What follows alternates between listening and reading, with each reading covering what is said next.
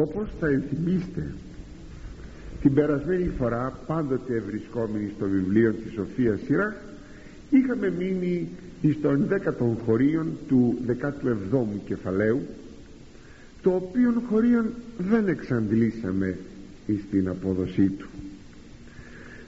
Λέγει το χωρίον προσέθηκεν αυτής επιστήμην και νόμων ζωής εκληροδότησεν αυτής και είχαμε αναλύσει εκείνο το προσέθηκεν αυτής ότι ο Θεός πέραν από τα δώρα που έδωσε στον κάθε άνθρωπο ποια δώρα; Το νουν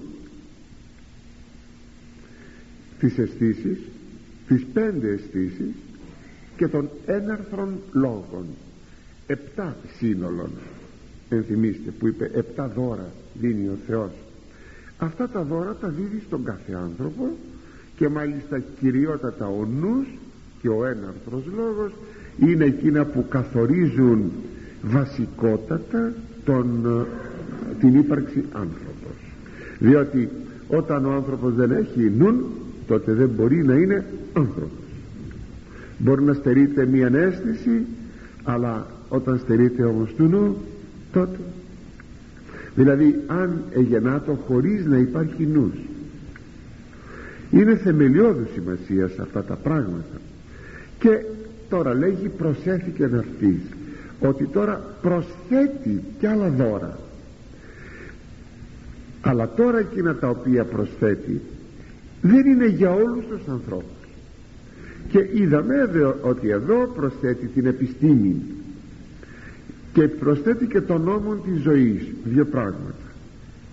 Και είπαμε ότι η επιστήμη που δεν είναι παρά μια άλλη ονομασία της ενυποστάτους σοφίας είναι ένα άλλο όνομα του Ιησού Χριστού πριν ενανθρωπίσει όπως είναι και οι λέξεις γνώσης και οι λέξεις φρόνησης. Αυτά είναι ονόματα του Θεού Λόγου. Έτσι είδαμε ότι προσθέτει ο Θεός αυτή την επιστήμη δηλαδή την γνώση του Ιού Του. Αυτή η γνώση του Ιού Του δεν είναι στον καθέναν. Είδαμε πως γράφει ο προφήτης Βαρούχ που λέγει ότι τις έβρε τον τόπον αυτής ποιος βρήκε λέει τον τόπον της ενυποστά του σοφίας και τις συσύλθεν στους θησαυρούς αυτής ε, και λέγει ακόμη ότι ούτε οι ή της Άγαρ οι Άραβες ούτε ακόμη εκείνοι οι γίγαντες οι ονομαστοί οι απαρχείς κανείς από όλους αυτούς δεν εδέχθησαν την σοφία την ενυπόστατον σοφία παρά μόνον ο Ισραήλ. Δηλαδή ο Ιακώβ δηλαδή ο λαός του Θεού. Μόνο αυτός εδέχθηκε την ενυπόστατον σοφία δηλαδή τους ανοίγει το δρόμο για να γνωρίσουν ε, ο λαός του τους ανοίγει ο Θεός το δρόμο να γνωρίσουν τον Υιόν του. Και ακόμη να, όπως το λέγει εδώ πάσαν οδόν επιστήμης έδωκεν και έδωκεν αυτήν δηλαδή την ενυπόστατον σοφίαν Ιακώβ το παιδί αυτού και Ισραήλ το ηγαπημένο υπ' αυτού και ότι πρόκειται περί της ενυποστάτου σοφίας ε, αμέσως παρακάτω. Δηλαδή ο επόμενος στίχος λέγει μετά τούτο επί της γης όφθη και εν της ανθρώπης συναναστράφη όφθη. Έγινε φανερή. Μετά τούτο ποιο αναφέρει κάποια πράγματα εκείνο το οποίο σας διάβασα και κάποια άλλα. Μετά από την κατασκευή του ουρανού του φωτός και λοιπά τον, του ενάστρου ουρανού του σύμπαντος. Προπαντός δε του φωτός όλος ξεχωριστά το λέγει αυτό και είναι εξαιρετικά μεγαλειώδες. Ότι μετά τα αυτά εκείνος που έκανε όλα αυτά και είναι η ενυπόστατος σοφία στη γη έγινε φανερή όφθη δηλαδή την είδαν οι άνθρωποι και εν της ανθρώπης συνανεστράφη και με τους ανθρώπους συνανεστράφη αλλά ξέρουμε ότι ο Ιησούς Χριστός είναι εκείνος ο οποίος συνανεστράφει τους ανθρώπους ότι το χωρίο αυτό ε, πανθομολογουμένος από όλους τους ερμηνευτάς αναφέρεται στον Ιησού Χριστό ώστε βλέπει κανένας ότι την ενυπόστατον σοφίαν των λόγων του ο πατήρ δεν τον δίδεις σε όποιον όποιον αλλά μόνον εις τους αξίους. Πράγματι τον Ιησού Χριστόν δεν τον έχουν όλοι οι άνθρωποι. Αποτελεί προνόμιον των ολίγων. Όχι ότι θα το ήθελε έτσι να είναι ο Θεός αλλά απλώς επειδή ο λίγοι είναι η άξιοι του. Εκείνο το και εκάλεσε πολλούς που λέει στην ανάλογη παραβολή μεγαλού δίπλου και τα λοιπά ο Χριστός ήρθαν λίγοι. Εκείνο το πολλούς σημαίνει πάντας. Όπως και το το περί πολλών εκχυνόμενων που λέει για το αίμα του εις άφρος αμαρτιών εκείνο το πολλών εννοεί τους πάντας. Εν τούτης, βλέπουμε στην παραβολή να λέγει ο Κύριος επειδή δεν προσήλθαν οι καλεσμένοι να λέγει ότι το συμπέρασμα πολλοί είναι οι κλητοί ολίγοι δε οι εκλεκτοί πολλοί είναι εκείνοι οι οποίοι καλούνται αλλά λίγοι είναι εκείνοι οι οποίοι ανταποκρίνονται. Συνεπώς δίδεται η σοφία μόνο εις τους αξίους της. Έτσι όλοι οι άνθρωποι έλαβαν τα γενικό δώρα του Θεού όπως λέγαμε στην αρχή το νουν τις πέντε αισθήσεις και των έναρθρων λόγων αλλά ε, ακόμη αν θέλετε και την γνωστική και την ηθική συνείδηση που λέγαμε μια περασμένη φορά αλλά τα πρόσθετα δώρα που είναι το να γνωρίσουμε ε, τη σοφία του Θεού την παίρνουν μόνο οι ολίγοι. Αυτό υπογραμμίσετε το. Να πει κανένας έχω το δώρο του Θεού. Γνωρίζω τον Ιησού Χριστόν. Τον κατέχω. Πήρα το δώρο αν το θέλετε είναι κορυφαίων δώρων. Στη συνέχεια αναφέρει ο στίχος και νόμον ζωής εκκληροδότησε αυτής είναι το δεύτερο τώρα που δίδει πρόσθετο και αυτό. Και τους εκκληροδότησε νόμον ζωής και ο νόμος της ζωής ποιος είναι; Είναι ο νόμος της υπακοής όλοι γνωρίζουμε και το λέει και ο λαός μας αυτό ότι υπακοή ζωή παρακοή θάνατος. Το λέει ο λαός στην καθημερινή του γλώσσα. Πολλές φορές το λέμε αυτό σαν παροιμία. Πράγματι ο νόμος της ζωής είναι ο νόμος της υπακοής. Όταν ο Θεός είπε εις τους πρωτοπλάστους ε, τους έδωσε μάλλον τρεις νόμους έπρεπε να τους στηρίσουν. Ο πρώτος νόμος ήταν της εργασίας. Είπε εργάζεστε των παράδεισων ο δεύτερος νόμος ήταν του φυλάγματος του παραδείσου και φυλάσσιν αυτόν. Και ο τρίτος νόμος ήταν ο νόμος της υπακοής. Δεν θα φάτε από τον καρπόν αυτόν. Είναι λέμε ο νόμος της νηστείας αλλά πίσω από τον νόμο της νηστείας εξυπακούεται ο νόμος της υπακοής. Έπρεπε δηλαδή να υπακούσουν οι πρωτόπλαστοι.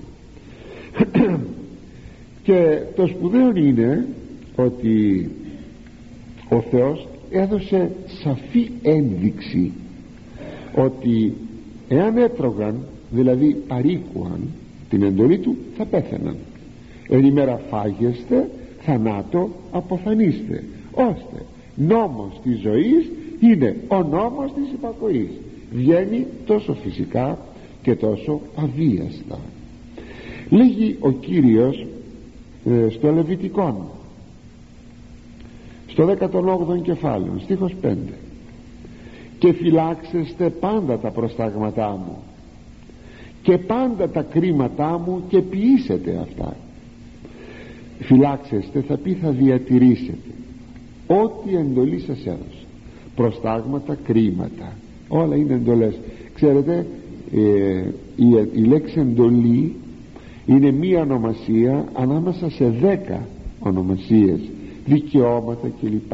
Όλα αυτά λέγονται εντολές που η κάθε μία έχει ειδικά γνωρίσματα.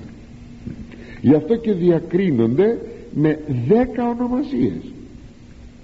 Γι' αυτό λέει κρίματα και προστάγματα αεπίησας αυτά άνθρωπος ζήσετε ναυτής εγώ Κύριος ο Θεός ημών τα οποία προστάγματα και κρίματα όταν τα τηρήσει ο άνθρωπος θα ζήσει ζήσετε εν αυτής.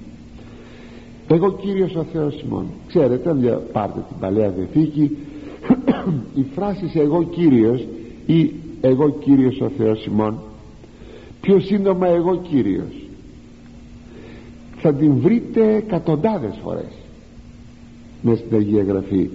Ε, αν πείτε μα τόσο πολύ σε τι χρειάζεται να σας απαντήσω. Ούτε μία λέξη δεν υπάρχει περί μέσα στην Αγία Γραφή. Ανα πάσα στιγμή ότι ο Θεός εντέλεται προβάλλεται και η αυθεντία είναι εκείνο που θα έλεγα εγώ σε εσάς. αυτό που σας λέγω δεν το λέγω εγώ. Ή αν ήμουν αυθεντία θα έλεγα σας το λέγω εγώ ή θα πείτε εσείς σαν αυθεντία γονιού θα πείτε άκουσε παιδί μου εγώ σου το λέγω δηλαδή προβάλλεται η αυθεντία και είναι πάρα πολύ σπουδαίο πράγμα εδώ. Ότι αυτά δεν τα λέγει ο Μωυσής όπως τόλμησαν μερικοί παρά τις εκατοντάδες φορές ανοίξτε το ταμείο Παλαιάς Διαθήκης να δείτε πόσες φορές το λέγει αυτό ε, τολμούν πολύ και μάλιστα στο θεολογικό χώρο από εκείνους τους επιστήμονες. Και, και δεν μπορώ να καταλάβω πόσο μακριά είναι αυτοί οι επιστήμονες από την επιστήμη με ε κεφαλαίων που είναι ο Λόγος του Θεού που είναι αυτός ο Λόγος του Θεού. Δηλαδή ο Ιησούς Χριστός πόσο απέχει αλήθεια. Να τολμούν να λένε ότι όλα αυτά είναι έργα του, Θεού, του Μωυσέως μεγάλος άνδρας ο Μωυσής έργα του Μωυσέως και βάζει την αυθεντία του Θεού για να πιάσει. Τι φοβερό πράγμα. Παραβλέπουν ότι όταν έρχεται ο Θεός να τιμωρήσει θα μου πείτε θα ήθελε ο Μωυσής να τιμωρηθεί ο λαός; Θα ήθελε. Κάθε φορά μπρουμητίζει κυριολεκτικά ο Μωυσής στο έδαφος και παρακαλεί τον Θεό και λέγει Κύριε μη τιμωρήσεις το λαός θα τους εξαφανίσω να λέγει ο Θεός. Αν τους εξαφανίσεις εξαφάνισε και εμένα μαζί. Πού λοιπόν μπορούμε να βρούμε και να συμπεράνουμε ότι όλα αυτά είναι ε, αποκοιήματα της φαντασίας ή ε, έτσι το σκέπτεται ο Μωυσής; Γιατί είναι νομοθέτης. Ο Μωυσής δεν είναι νομοθέτης. Ο Θεός είναι ο νομοθέτης. Ο φορέας του νόμου είναι ο Μωυσής. Καταχρηστικός λέγεται ο Μωυσής νομοθέτης. Ώστε ώστε αγαπητοί μου εκείνος που θα τηρήσει τον νόμο ζήσετε θα ζήσει. Είναι ό,τι είπε ο Κύριος εις των νομικών. Κύριε λέγει τι ποιή σας ζωήν αιώνιων πληρονομήσεων ζωήν.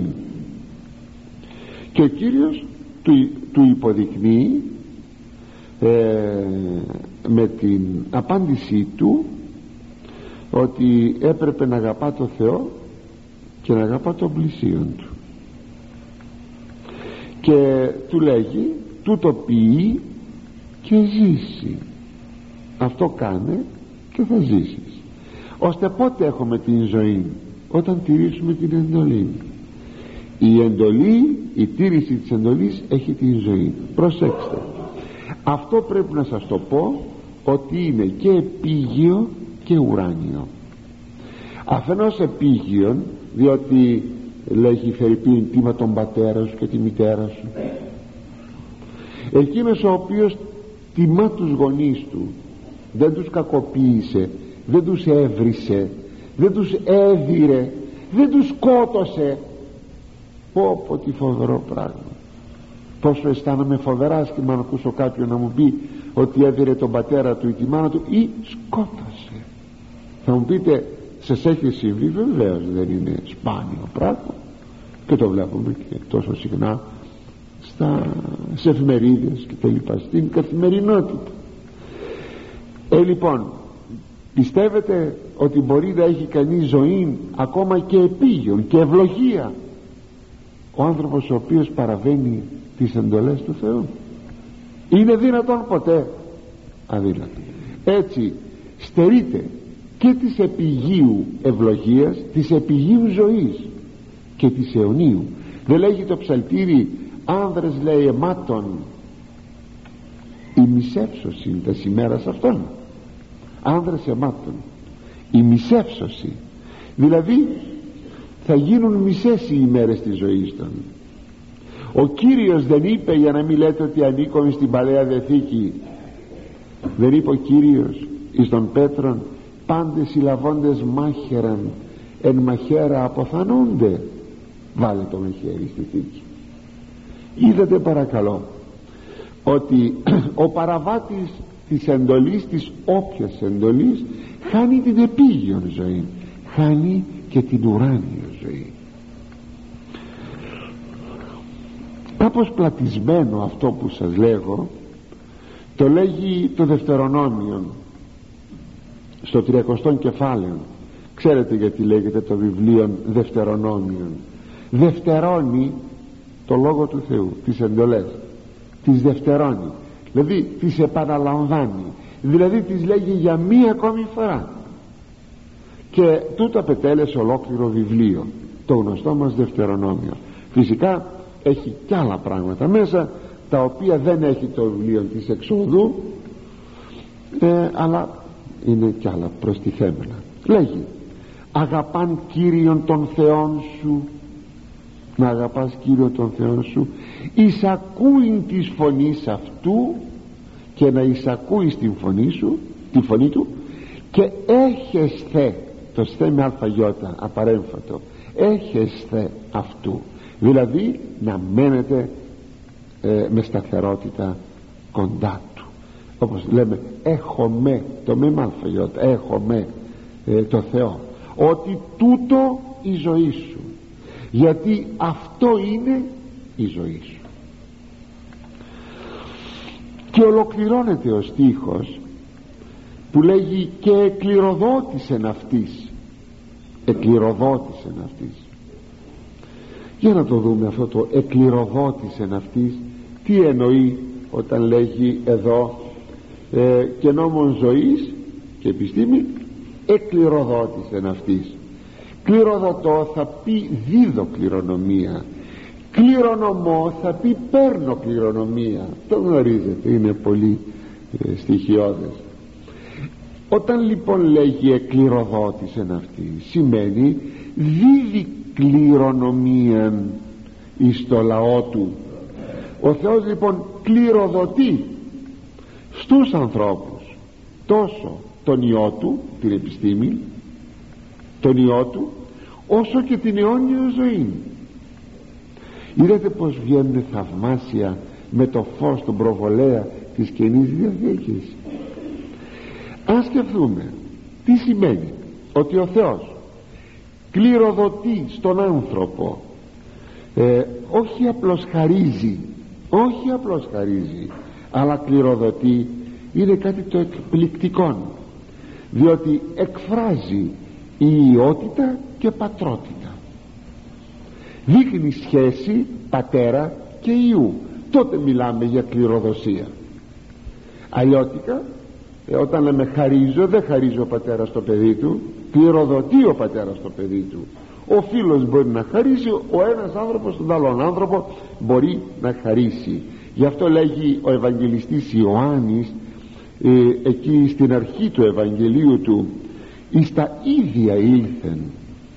Και οι ίδιοι ο λαός των Εβραίων αυτόν που παρέλαβαν. Ποιον; Τον θεολόγων που ενυντρόπισε όσοι δε έλαβαν αυτόν ποιον; Τον Υιόν την επιστήμη την ενυπόστατη σοφία έδωκεν αυτής εξουσίαν.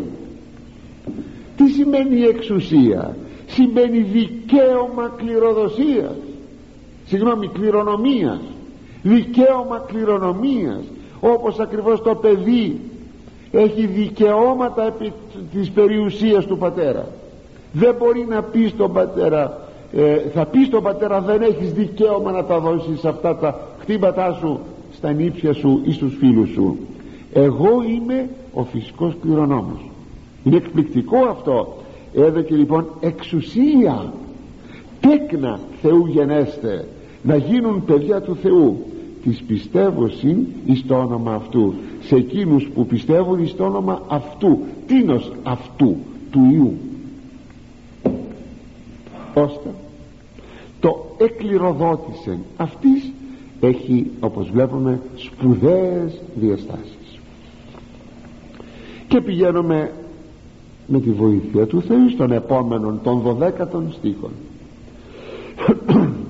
διαθήκην αιώνος έστησεν με ταυτόν και τα κρίματα αυτού υπέδειξεν αυτής.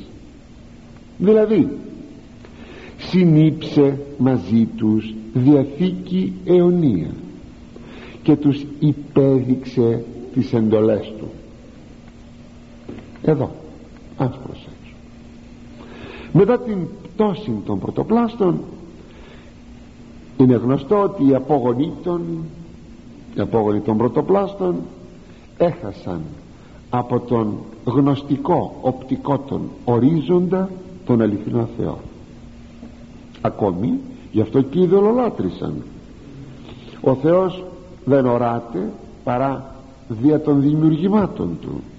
Χάθηκε όμως από τον οπτικό τους ορίζοντα ο Θεός και τότε έμειναν στα δημιουργήματα και ελάτρευσαν την κτήση όπως λέει ο Απόστολος στην προς παρά τον κτίστην ακόμη η ηθική συνείδηση διαστράφει διότι η ιδωλολατρία που εισήχθη ετύφλωνε διαρκώς τον άνθρωπο γύρω από το ηθικός πρακτέον τι έπρεπε να κάνει; Διαστράφει λοιπόν και η ηθική συνείδηση έτσι η έννοια του καλού και του κακού ανεμίγει και εχάθη η διαχωριστική γραμμή που είναι σαφής μεταξύ καλού ή κακού. Και αυτό υπάρχει μέχρι σήμερα μην το ξεχνάμε. Όταν λέγει Φερρυπίνο Ισαΐας αλίμονος εκείνους που λένε το μαύρο άσπρο και το άσπρο μαύρο το καλό κακό και το κακό καλό σήμερα πως είναι οι χριστιανοί μας που λένε την ανηθικότητα επί παραδείγματι τη λένε καλό φυσικό πράγμα.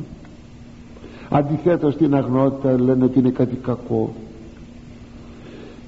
Ουέ λέγει ο προφήτης τι σημαίνει ότι έχει χαθεί η διαχωριστική γραμμή η οποία είναι όλος όλος σαφής. Εχάθηκε αυτή η διαχωριστική γραμμή ανάμεσα στο καλό και στο κακό και έτσι πάντοτε και σήμερα και δυστυχώς και μεταξύ των χριστιανών μας ε, σε πολλές περιπτώσεις το κακό θεωρείται καλό και το καλό κακό. Βέβαια θα λέγαμε στην ανθρωπότητα πολύ χοντρικά διατηρήθη ένα ίχνος, ίχνος ηθικής συνειδήσεως. Όπως και αν έχει το πράγμα πάντοτε πάντοτε ο φόνος σε θεωρεί το κακό. Η κλοπή θεωρεί το κακό. Μάλιστα αμφιλεγόμενα οι Σπαρτιάτες έλεγαν αν κλέψεις τον εχθρό τότε δεν είναι κακό. Αν συλληφθείς είναι κακό τρέχα γύρευε. Και ξέρετε εκείνος ο νεαρός που εξεπαιδεύεται και είχε κλέψει ένα νεαρό ε, αλεπουδάκι το έβαλε κάτω από το χιτόνα του το αλεπουδάκι το κλέψε και προτίμησε το αλεπουδάκι αγρίμι ήταν να του φάει εδώ την πλευρά αφού ήταν αγρίμι και γάτα να είχε θα του τρώγε την πλευρά. Να του φάει εδώ την πλευρά παρά να αποκαλύψει ότι είχε κλέψει αυτό το αλεπουδάκι διότι θα ετιμωρείτο. Έπρεπε λοιπόν να κλέψεις αλλά να μην πιαστείς. Τότε ήταν εντάξει τα πράγματα και άλλα πολλά πολλά πολλά πολλά. Βλέπετε λοιπόν ότι ε, βέβαια η κλοπή εθερεί το κακό αλλά υπό προϋποθέσεις. Εθερεί το βεβαίως καλό να τιμάς τους γονείς σου. Και αυτό καμιά φορά υπό προϋποθέσεις. Ή τα παιδι... οι γονείς να αγαπούν τα παιδιά τους. Και αυτό υπό προϋποθέσεις. Δεν έχουμε θυσίες παιδιών εκ μέρους γονέων στα είδωλα ή στο είδωλο του Μολόχ και ούτω καθεξής που κατηγορεί τόσο φοβερά ο Θεός. Χοντρικά λοιπόν διατηρήθη βεβαίως μία ηθική συνείδηση αλλά υπήρξε ανάγκη γι' αυτόν ακριβώς το λόγο να τεθεί νομοθεσία εξωτερική. Όχι πια ο έμφυτος ηθικός νόμος αυτός διαστράφει αλλά για να διορθώνει η εξωτερική νομοθεσία των σαλευθέντα αυτών έμφυτων ηθικών νόμων. Και εδόθη όπως είναι γνωστό ο Μοσαϊκός νόμος. Ο νόμος εδόθη με σημεία φόβου. Για να διατηρείται με τον φόβο ο νόμος.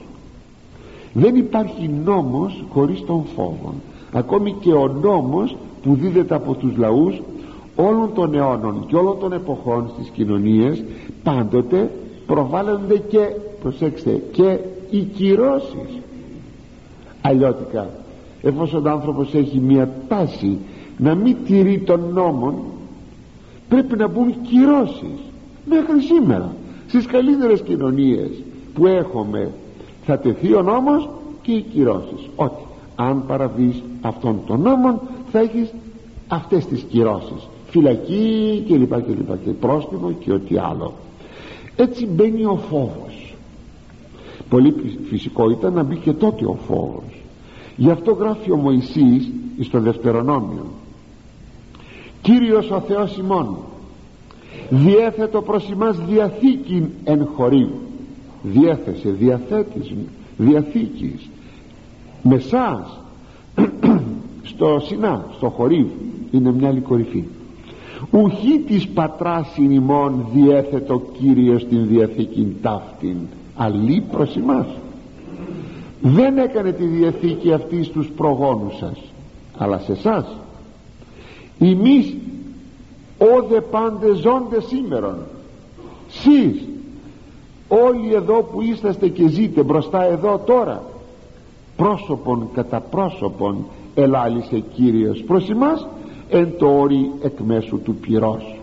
Από ανάμεσα το πύρ τη φωτιά που εφλέγεται το βουνό από εκεί μίλησε ο Κύριος και σας έδωσε πρόσωπο με πρόσωπο.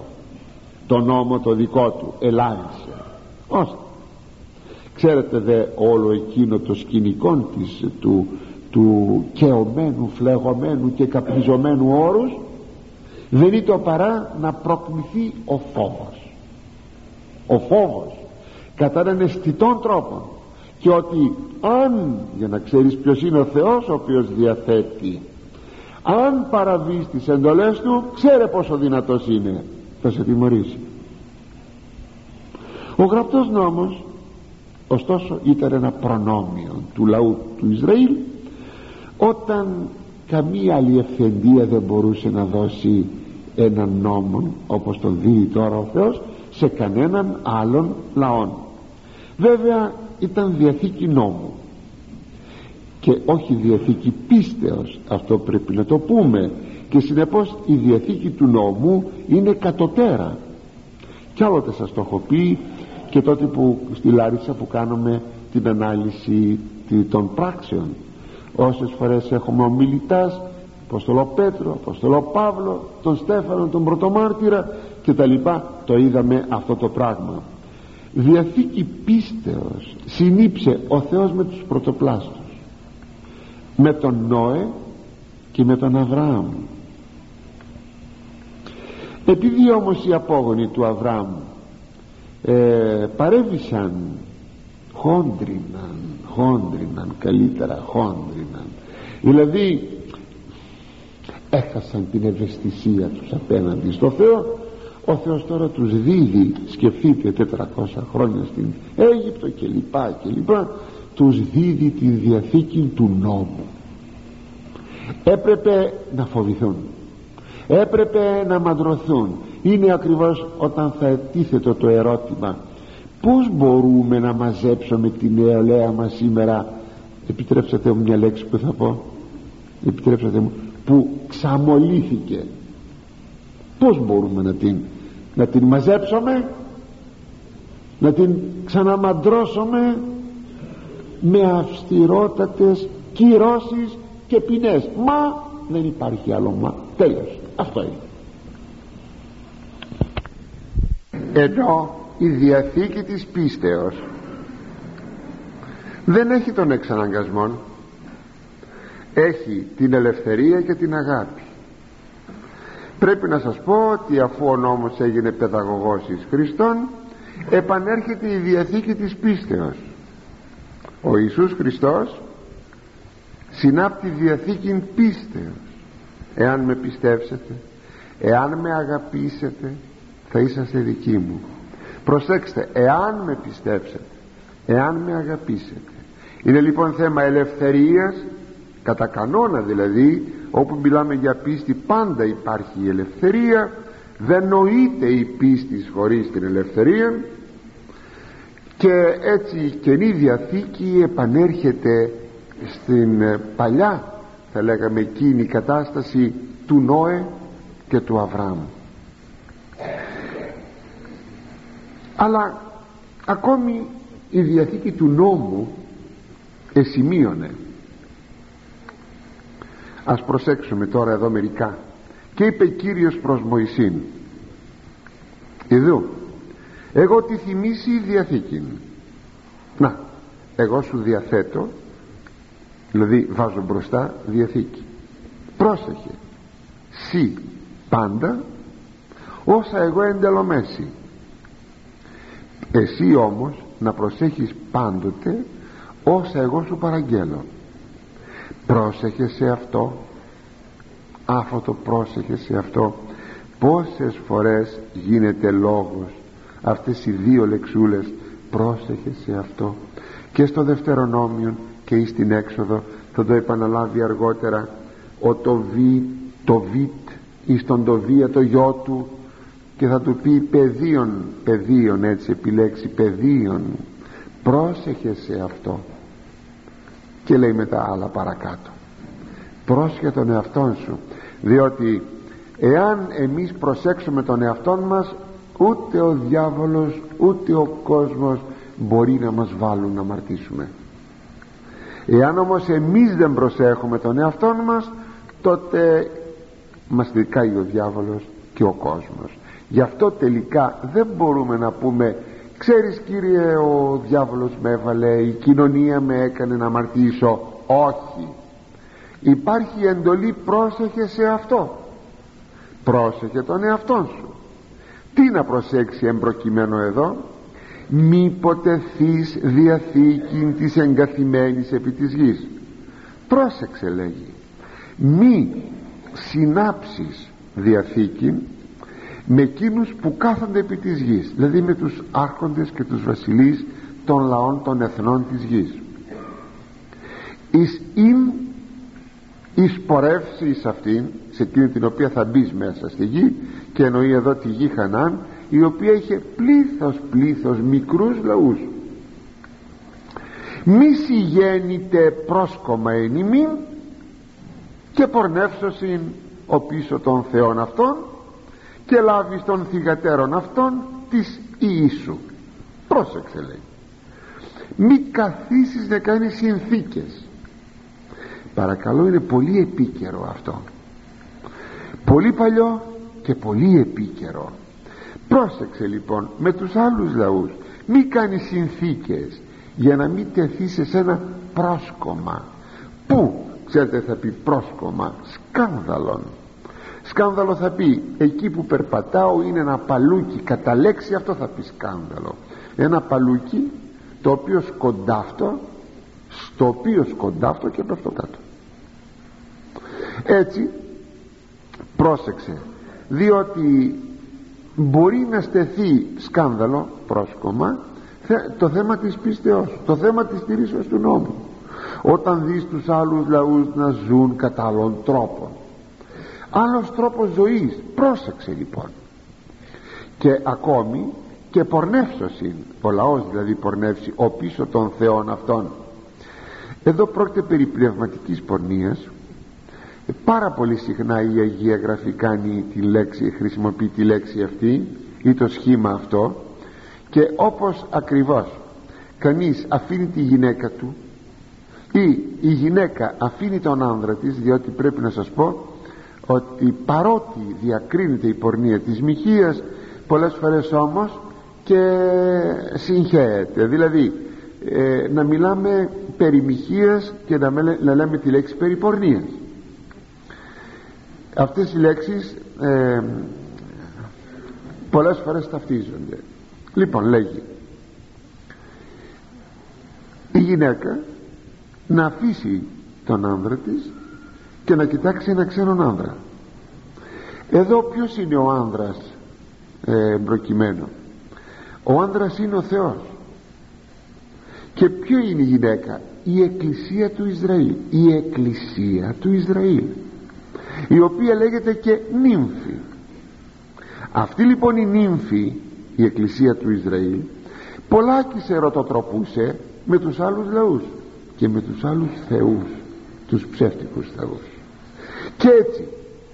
Έχουμε και εκείνο το άλλο το ανθρωποπαθές σχήμα ότι προκαλούσαν τη ζηλοτυπία του Θεού όπως προκαλείται η ζηλοτυπία του συζύγου όταν η γυναίκα του ερωτοτροπεί με κάποιον κάποιους άλλους άνδρες. Γι' αυτό εδώ λέγει πρόσεξε μη πορνεύσει ο λαός.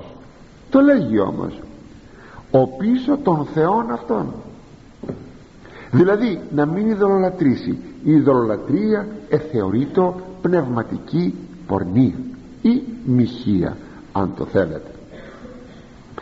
Και μάλιστα εγώ παραλείπω μερικά ε, και μάλιστα λέει ένα χαρακτηριστικό ένα δείγμα δηλαδή και λάβεις των θυγατέρων αυτών της Ιησού και αντιστρόφως και πάρεις από τα κορίτσια τις θυγατέρες των άλλων λαών και τις κάνεις νύφες σου στα γόρια σου. Γιατί είναι γνωστό ότι η γυναίκα η γυναίκα είναι κυρίως εκείνη η οποία εμπνέει περισσότερο σε θέματα πίστεως λατρείας τρόπου ζωής τον άνδρα. Δεν επηρεάζει ο άνδρας την γυναίκα. Η γυναίκα επηρεάζει τον άνδρα. Και αν βέβαια καλώς έχουν τα πράγματα θαυμάσια. Αν όμως η γυναίκα είναι ειδωλολάτρης ή ό,τι άλλο τότε τι γίνεται; Θα επηρεάσει δυσμενώς τον άνδρα της. Να το πούμε απλό ελληνικά. Εδώ πέρα είναι γιατί πολλά σχόλια μπορούμε να πούμε σε αυτήν την περικοπή. Όταν κάνουμε τους μικτούς γάμους. Δείτε παρακαλώ ένα σύγχρονο φαινόμενο. Αυτή τη στιγμή ο διαμελισμός της ε, Ιουκοσλαβίας έχει μια δυσκολία να γίνει. Διότι πολλοί ε, Σέρβοι έχουν παντρευτεί καθολικές ή καθολικοί Ορθόδοξες ή ε, μουσουλμάνοι βέβαια δεν μπορεί να γίνει γάμος παρά μόνο πολιτικός γάμος μουσουλμάνος με χριστιανοί χριστιανών. Το άκουσα στις ειδήσεις ότι αυτοί οι μεικτοί γάμοι σήμερα δυσκολεύουν φοβερά αυτών των διαχωρισμών και να γίνουν επιμέρους μικρά κρατήδια. Να λέγω οι μεικτοί γάμοι να γιατί ο Θεός μιλάει και λέει όχι μικτούς γάμους πέστε μου σας παρακαλώ αν μια κοπέλα μας Ελληνίδα παντρευτεί έναν, έναν μουσουλμάνο και αν το θέλετε αν το θέλετε για να την παντρευτεί βεβαίως, όχι με πολιτικό γάμο πρέπει να γίνει χριστιανός ορθόδοξος θα ξεχάσει ποτέ αυτό στην πατρίδα του; Σας ερωτώ. Ποτέ. Όταν λοιπόν έχουμε αυτούς τους μικτούς γάμους έχουμε κίνδυνο ακόμη και εθνικών κίνδυνων όπως εμπροκειμένο τώρα. Γι' αυτό παρακαλώ πάρα πολύ στην αγάπη σας παρακαλώ πολύ και το έχω πει κι άλλες και άλλες φορές αλλά το θέμα της Ιουκοσλαβίας είναι πρόσφατο και ενδεικτικό βοηθάτε τα παιδιά σας να τους το λέτε από μικρά ακόμη παιδιά. Μάλιστα όταν πρόκειται να βγουν στο εξωτερικό να σπουδάσουν και τα λοιπά. Παιδί μου πρόσεξε δεν θα παντρευτείς ξένη γυναίκα. Ή δεν θα παντρευτείς ξένον άντρα θα πάρεις Έλληνα θα πάρεις Ελληνίδα Ορθόδοξων χριστιανών. Να τους το λέτε αυτό εγκαίρος. Ναι εγκαίρος. Και βλέπουμε παρακάτω να λέγει ο Θεός. Και ανέστησε μαρτύριον εν Ιακώβ. Συγγνώμη. Αυτό είναι στους ψαλμούς. Είναι στον 77ο ψαλμόν. Και έχει πολύ σπουδαία στοιχεία. Και ανέστησε μαρτύριον εν Ιακώβ. Τι είναι το μαρτύριον; Είναι η Διαθήκη. Και νόμον έθετο εν Ισραήλ. Είναι το ίδιο με δύο εκφράσεις. Εν διαδιήν ένα νόημα σε δύο εκφράσεις. Όσα είναι τίλατο της πατράς ημών του γνωρίσε αυτά της ιής αυτών. Πρώτον όπως ανεγνώ γενεά ετέρα γιατί τώρα δίδεται ο νόμος η ιή η τεχθισόμενη όπως δεν γνωρίσει η επομένη γενεά τα παιδιά που θα γεννηθούν και αναστήσονται και απαγγελούσιν αυτά της ιής αυτών τα παιδιά που θα γεννηθούν θα πάρουν την παράδοση και θα την μεταβιβάσουν εις τα παιδιά τους και τα παιδιά τους τα παιδιά τους. Δηλαδή τι έχουμε εδώ; Μεταβίβαση των εντολών του Θεού παράδοση. Από το παραδίδω δίδω τη σκητάλη στην επομένη γενεά και αυτή στην επομένη και ούτω καθεξής. Ξέρετε πόσο σπουδαία είναι η παράδοση; Βέβαια έχουμε την παράδοση την χριστιανική την εκκλησιαστική χριστιανική παράδοση σπουδαιοτάτη χωρίς την οποία δεν θα μπορούσαμε ποτέ μα ποτέ να ερμηνεύσουμε την Αγία Γραφή Ορθοδόξος. Το ακούσατε καλά αυτό; Ποτέ. Γι' αυτό επειδή δεν έχουν την παράδοση ετερόδοξη ε, πλέουν σε πελάγι ε, θα λέγαμε ε, αγνωσίας Θεού τελικά. Και παραπέουν σε θέματα πίστεως. Αλλά είναι και η παράδοση η εθνική. Εάν δεν έχουμε την εθνική παράδοση δεν ξέρουμε από πού κρατάει η σκούφια μας και ποια είναι η πηγή μας και οι ρίζες μας δεν χρειάζεται να σας το αναλύσω και να σας το αποδείξω είναι πάρα πολύ εύκολο να αποκοπεί κανείς από τις ρίζες του και να απεμπολίσει τα πάντα. Και τότε βεβαίως βεβαίως χάνει την εθνική του ταυτότητα. Και προσέξτε κάτι. Δεν είναι λίγοι οι νέοι της εποχής μας που δεν τους ενδιαφέρει αν χάσουν την ελληνική τους ταυτότητα. Έχουν δουλέψει πολύ καλά όπως με τα Σκόπια από το 1940 δούλεψαν οι άνθρωποι αυτοί για να έρθουν σήμερα να ζητούν ό,τι ζητούν. Είναι δεκαετίες πίσω που έχει πέσει πολύ προπαγάνδα στο λαό μας για να φτάσουμε στο σημείο όταν κάποτε λέγονται κάτω τα σύνορα και τι θα πει λέγει εθνική συνείδηση. Θα το δείτε ακόμη για να μην νομίσετε ότι βερμπαλίζω και λέω φανταστικά πράγματα στο στρατό δεν γίνονται πια ομιλίες εθνικού περιεχομένου. Διάβαζα πριν από δύο-τρία χρόνια ότι το Β10 δηλαδή η εθνική η θρησκευτική υπηρεσία ανέλαβε να κάνει, ανέλαβε να κάνει εθνική διαφώτιση. Μα δεν είναι θέμα του Β10 της θρησκευτικής υπηρεσίας να κάνει αυτό. Τρομάζεται. Είναι αλήθεια. Να τρομάξουμε ναι. Και έτσι σιγά σιγά σιγά σιγά άρχισε να γίνεται ένας αφελινισμός ε, μία ε, μία απώλεια της εθνικής μας ιδιότητας. Και τι σου λέει ο άλλος ο νέος σήμερα γιατί να πολεμήσω γιατί τι θα πει σύνορα γιατί να μην έχουμε όλοι το ίδιο δηλαδή θα λέγαμε να γίνουμε κοσμοπολίτες ναι αλλά εκείνοι που εφώναζαν θυμόσαστε αλής του μνήμης να μην πω τίποτα περισσότερο αλής του μνήμης. Φώναζαν κάτω τα σύνορα εκείνοι όμως ηγονίζονται για τα σύνορά τους. Αυτό ήταν για τους άλλους. Δεν ήταν για αυτούς ήταν, για, ήταν προϊόν εξαγωγής όχι εσωτερικής καταναλώσεως. Και εμείς ανοήτως πιστεύαμε στα κηρύγματα αυτά. Παρακαλώ να ανακαλέσουμε στα παιδιά σας να μιλάτε και δια την εθνική μας υπόσταση. Είναι σπουδαίο πράγμα αυτό. Το πάνε έκαναν οι Εβραίοι να διατηρήσουν την εθνική τους υπόσταση και τη διατηρούν μέχρι σήμερα. Ο Εβραίος δεν ξεχνάει ποτέ ότι είναι Εβραίος.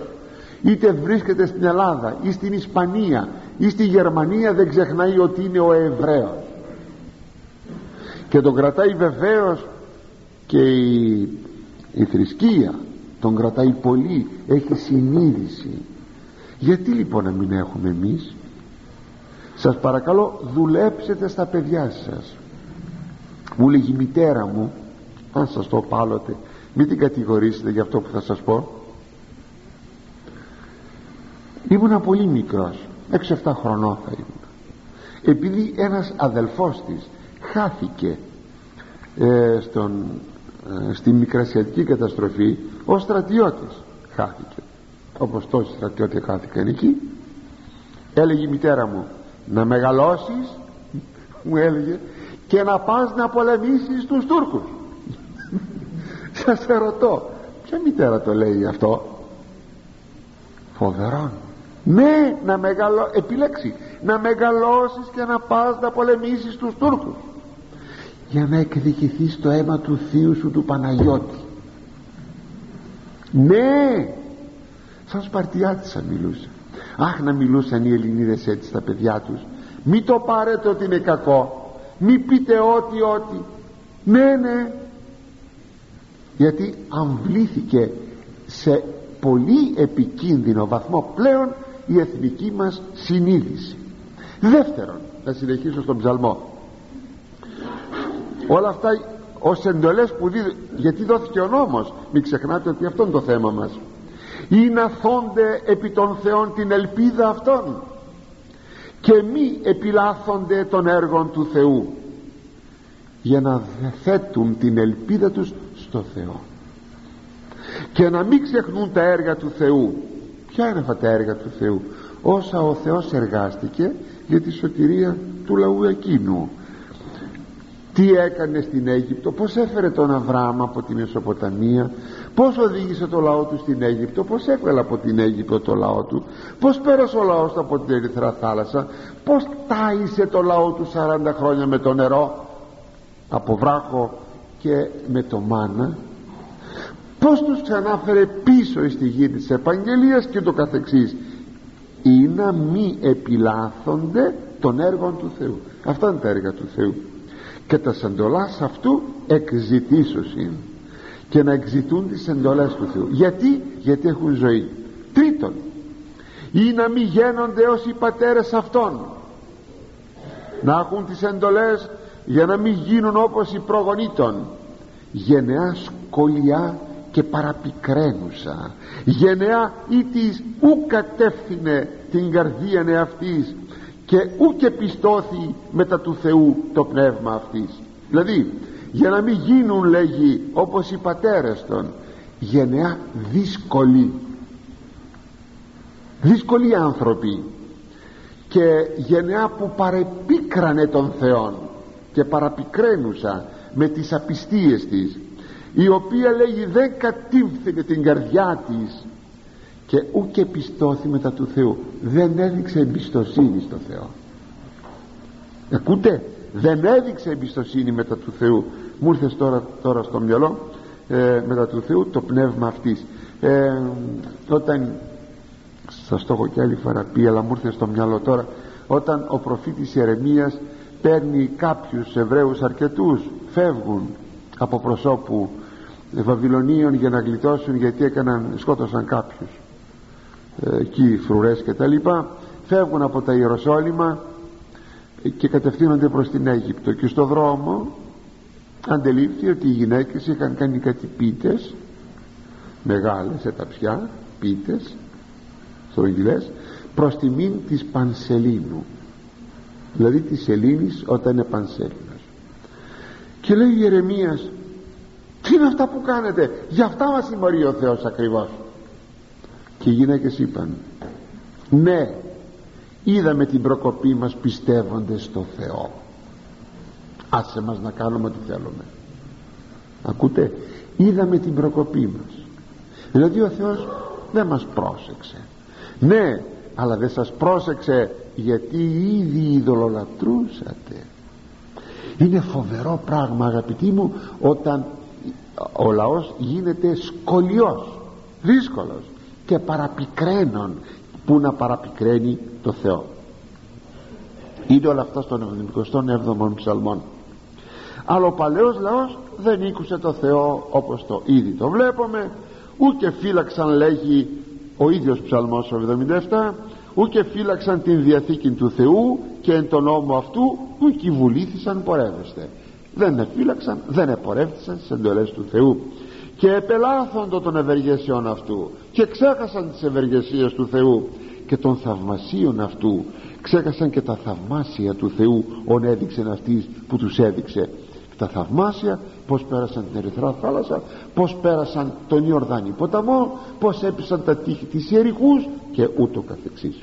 Αν έπρεπε αγαπητοί μου να παραλληλήσουμε την Παλαιά Διαθήκη του νόμου του λαού του Θεού με την Καινή Διαθήκη της πίστεως του νέου Ισραήλ θα βρίσκαμε μια δυστυχώς πλήρη αντιστοιχία στη συμπεριφορά. Και όπως ο παλαιός Ισραήλ εδέχεται εκάστοτε τα ρεπίσματα του Θεού. Έτσι και ο νέος Ισραήλ η Εκκλησία, οι πιστοί, οι χριστιανοί οι μέρες που περνάμε ήδη έκανα υπενιγμών είναι εξαιρετικά απειλητικές το ξέρουμε όλοι αυτό κινδυνεύουμε μόνο προσέξτε μην πανικοβαλόμεθα κινδυνεύουμε ακόμα και με συρρήκνωση των, των, των συνόρων μας. Ήρθαν χθες κάποιοι Θεσσαλονικείς μου λέει μια κυρία πέστε μου τι θα γίνει αν μπουν δεν είπε ποιοι αν μπουν μέσα στην Θεσσαλονίκη και φύγουμε εμείς της έδειξα τη γροθιά μου και της είπα τι είπατε θα φύγετε ποιος θα πάρει τη Θεσσαλονίκη; Και τους εξήγησα τη γροθιά μου. Ήταν ένας ζεύγος ας μην πω το όνομά τους πιθανώς να είναι παρόντες με ακούν. Μπροστά τους Λαρισαίοι από εσάς. Έκανα έτσι τη γροθιά μου. Προσέξτε διότι ο πανικός είναι κάτι που το επιτρέπει ο Θεός σε ένα λαό που θέλει να καταστρέψει. Προσοχή ποτέ να μην πούμε τι, που, πως, άμα τίποτα. Αν ο Θεός επιτρέψει να συρρυκνωθούμε δεν ξέρω. Το σχέδιο του Θεού κανείς δεν το ξέρει αυτό. Αλλά θα πούμε τι θα πούμε. Κύριε μετανοούμε. Ή δεν θα επιτρέψει να συρρυκνωθούμε ή θα επανακτήσουμε εκείνο που χάσαμε με τη μετάνοιά μας.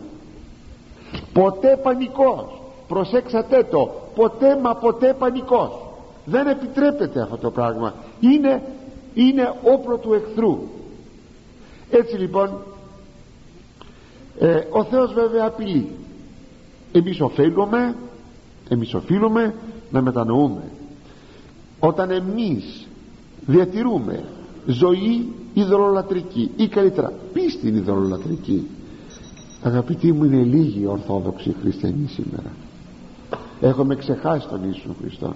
Δεν ξέρω ποιος πιστεύει σήμερα στην θεότητα του Ιησού Χριστού. Ξέρετε πόσες φορές σε έτοιμο θανάτους είπα δύο πράγματα θέτω όταν δεν είναι σε θέση πια να εξομολογηθεί ο άνθρωπος. Πεθαίνει δηλαδή. Δύο ερωτήματα αν μετανοεί. Αν πιστεύεις στο ότι ο Χριστός είναι Θεός. Βέβαια κάποιοι μου λένε πιστεύουν. Κάποιοι μου λένε δεν ξέρω. Μα είναι Θεός που έγινε άνθρωπος. Αφού το λες εσύ.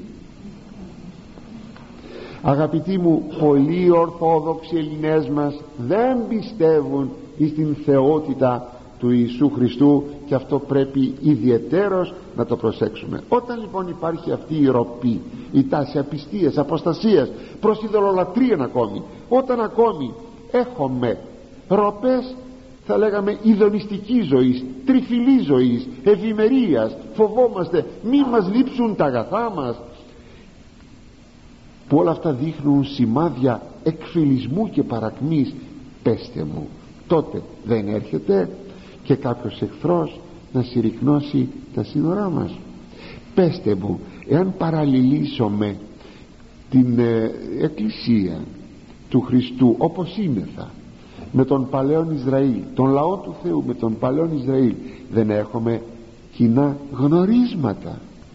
Και ο λαός εκείνος ετιμωρείτο και συνέρχεται συνήρχετο και μετανοούσε. Και εμείς πριν είναι αργά αγαπητοί μου ας μετανοήσουμε και ας αλλάξουμε στάση έναντι του Θεού. Και προχωρούμε στα πολύ λίγα λεπτά που μένουν. Εις τον 13ο στίχον μεγαλείων δόξης είδων η οφθαλμή αυτών και δόξαν φωνής αυτού οίκουσε το ους αυτών. Δηλαδή μεγαλείων δόξης είδαν τα μάτια τα μάτια των των Εβραίων τα μάτια και την δόξαν της φωνής του άκουσαν τα αυτιά των. Εδώ συνεχίζει ο Ιερός Συγγραφεύς να περιγράφει τα πρόσθετα εκείνα δώρα που έδωσε ο Θεός στο λαό του. Πρόσθετα δώρα. Και είναι κάτι μοναδικό στην ιστορία των λαών η θεοφανία του Ισραήλ. Ποιος είδε τον αλήθινο Θεό; Ποιος είδε παρά μόνον ο Ισραήλ; Λέγει ε, ότι τα μάτια όλου του λαού δύο εκατομμύρια άνθρωποι στην έρημον του Σινά. Είδαν το μεγαλείο της Θείας Δόξης. Προσέξτε να κάνω μια διάκριση. Ε, όταν η Αγία Γραφή πάλι μας λέει ότι κανείς ποτέ δεν είδε το Θεό ότι μπορεί να τον δει το λέει ο Ευαγγελιστής Ιωάννης άλλο πράγμα να δούμε την ουσία του Θεού και άλλο πράγμα να δούμε τη δόξα του Θεού.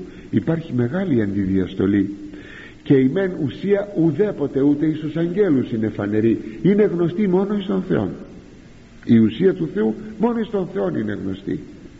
Τι είναι ο Θεός; Αλλά η δόξα του Θεού είναι φανερή και εις τους Αγίους Αγγέλους είναι και εις τους ανθρώπους. Δύναται να είναι φανερή.